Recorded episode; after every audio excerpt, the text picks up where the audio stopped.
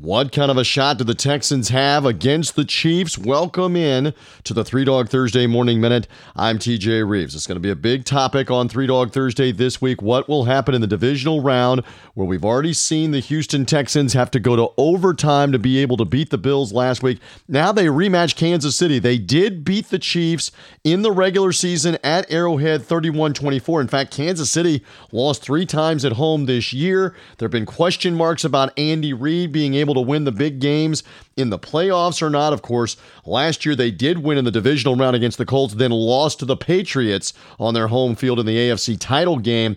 Now here they come with Houston. It's the early game on Sunday, and the Texans getting double figures here. Very attractive underdog for Three Dog Thursday purposes. We'll talk more about it on the show. Find us at 3dogthursday.com. Subscribe to the podcast on iTunes, Spotify, Google Podcasts, and thank you for finding me here on the Three Dog Thursday Morning Minute.